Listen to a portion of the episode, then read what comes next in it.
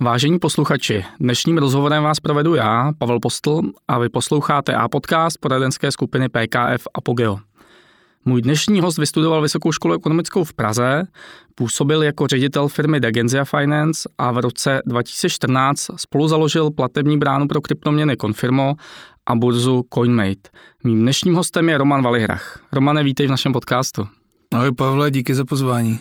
Eh, na úvod by mě zajímalo, jaká byla cesta studenta vysoké školy ekonomické k průkopníkovi a podnikateli v rámci kryptoměn obecně. Cesta byla docela zajímavá. Eh, s Danem Houškou jsme spolu studovali v ŠE. Já jsem nastoupil do korporátu a on se zabýval věcmi, které tehdy frčely na internetu, což byly online kasína. Um, naučil mě, jak se online kasíno hraje, jak se z nich dá skalpovat bonus. Tak jsme spolu vydělali první kapitál a založili jsme i karenci směnárnu, což i karenci byl jaký předchůdce kryptoměn. A jednou konkrétně zmíním byl e-gold. Mm-hmm. E-gold byl uh, účet centralizovaný, ale denominovaný uh, v gramech zlata. Takže se to chovalo podobně. Zůstatek k tomu tu si mohl člověk uh, vyjádřit v jakékoliv měně na světě a ten zůstatek se průběžně měnil v ten den podle toho, jak se vyvíjela cena zlata, která v tom období, což byl nějaký rok 2006 až 2008, eh, celou dobu rostla, takže pro nás to byl velmi zajímavý biznis už, už tehda. Že jste vlastně předběhli dobu, dalo by se říct. Dalo by se říct. Tak to, to je super. Mě by ještě zajímalo, jestli vůbec, jak způsobíš v té kryptokomunitě, jestli si myslíš, že o kryptu obecně se dá mluvit s člověkem, který třeba o tom jako vůbec nic neví. Hrozně těžko. Eh, setkávám se s tím pravidelně, když se mi někdo v hospodě zeptá, ať mu během pěti minut vysvětlím, proč Bitcoin, tak se to upřímně nedá. Mm. A eh, sám do teďka nevím, kde začít. Většinou je to tak, eh, spíš si nacítit toho konkrétního člověka, jaký má pozadí a co je schopný chápat, protože to téma je strašně komplexní. Mm-hmm, já to jsem. Uh, mohl by si přiblížit, eh, jaké služby Confirmo CoinMate vlastně poskytuje, co dělá a čemu konkrétně se věnuješ ty v současné době? Confirmo uh, je platební brána, uh, kde uživatele platí v kryptu a my jim směníme to krypto do, do korun, eura, dalších měn a ty vyplatíme Eh, obchodníkovi, takže obchodník s tím kryptem nemá žádný styk a, a dostane vyučtování přímo už jako ve fiat měně, což je koruna, euro, dolar a podobně. CoinMate eh, je uh, burza kryptoměn, není to směnárna, je to burza, takže se tam tvoří trh uh, kryptoměna koruna, třeba Bitcoin koruna, euro koruna na základě nabídky a poptávky na tom trhu. A do loňského roku obě společnosti fungovaly společně pod hlavičkou jedné, jedné společnosti mm-hmm. a loni jsme je z biznisového pohledu rozdělili, takže Dan Houška se nadále věnuje té bráně a já se věnuju CoinMate, kryptoměnové burze. Mm-hmm. Bavíme-li se o CoinMateu, jak pro člověka, který je, je venku, zatím žádný účet nemá, jak do tohoto nastoupit a co je třeba pro to udělat, jak fungujete a jaký si myslíš, že bude vývoj, vývoj v budoucnu obecně, jestli jako vhodná doba nyní nebo čekat a jaký bude vývoj trhu, jak se na to díváš? Jak nastoupit? Za poslední rok jsme udělali velký pokrok v tom, že nyní je možné si na Coinmet založit účet pomocí Bank ID, což je služba, která umožňuje kdo, komu, komukoliv, kdo má uh, internetové bankovnictví a umí se do něj přihlásit přes uh, prohlížeč nebo mobilní aplikaci, tak, uh, tak to si může jednoduše založit účet na CoinMate tím, že autorizuje uh, vytvoření účtu, to znamená, nemusí zadávat žádné e-maily, hesla, nemusí se tam verifikovat uh, různě že tím, že nafotí doklady sebe a podobně, což je což bylo do, do teďka standardem. To znamená, že na pár kliků za, za minutu má účet na Coinbase vytvořený a může si tam vložit eh, peníze a začít eh, obchodovat nebo koupit si třeba jako první kryptoměnu za pár korun, nebo by si to vyzkoušel. Uh-huh, uh-huh.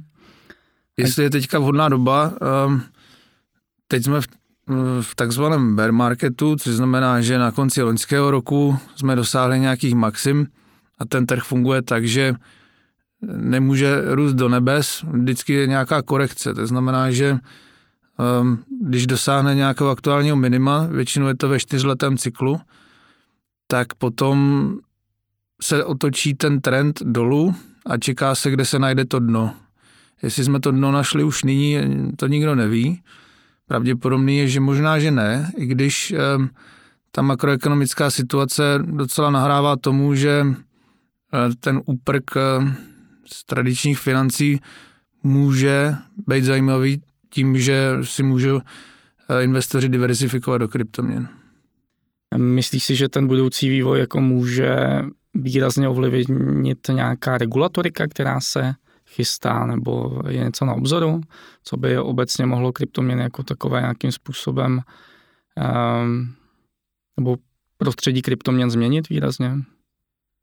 Určitě, ta regulace se chystá. Hmm, myslím, že to je pár dnů, co byla schválena finální verze MIKA regulace evropské a ta vstoupí v platnost příští rok.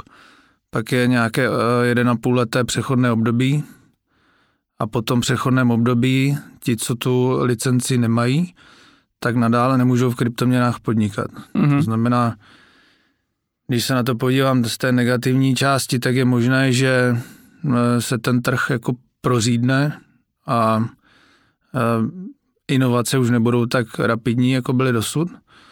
A druhou stranu to umožní institucím e, vstoupit do toho světa krypta, protože nyní nemají o co se opřít, mm. o nějaký zákon a Eh, to riziko je příliš pro, vysoké pro instituce. To znamená, tady očekávám velmi pozitivní změnu a to i z pohledu tokenizace, protože um, tenhle potenciál je obrovský, kdy um, ten trh kapitálový se může dost rapidně změnit touhle novou technologií.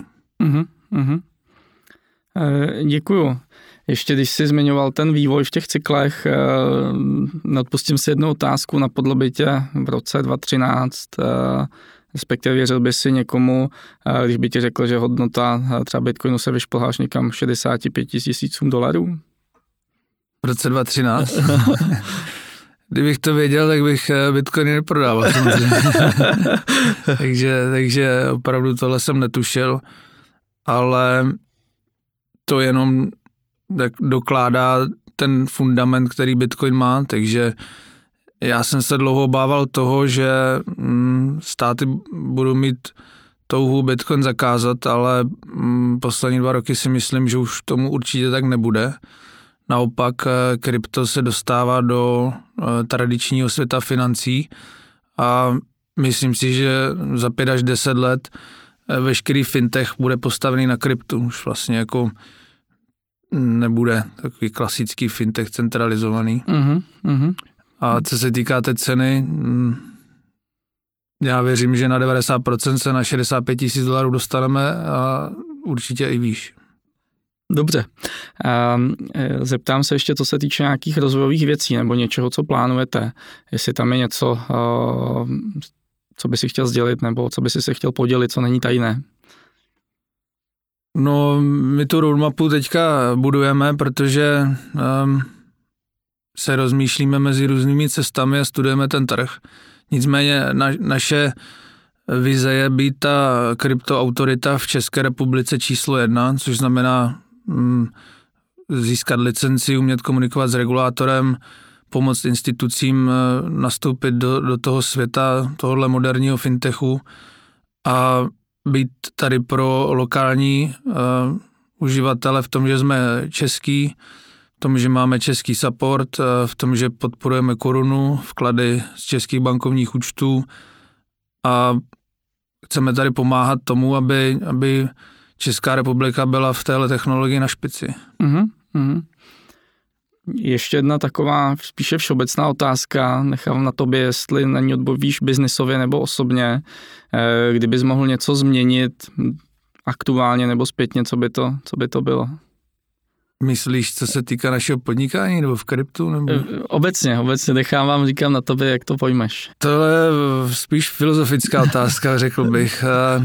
Nic bych neměnil. Nebo takhle, jako rozhodně jsem přemýšlel, že některé věci by mi usnadnili život, ale člověk se rozhoduje vždy v té situaci podle informací, které v ten moment má, takže jako musel bych být v ten moment chytřejší a, a, a takhle ten svět nefunguje, jo, ale tak kdybych mohl něco změnit, tak je, že bych neprodával jeden bitcoin za 50 dolarů.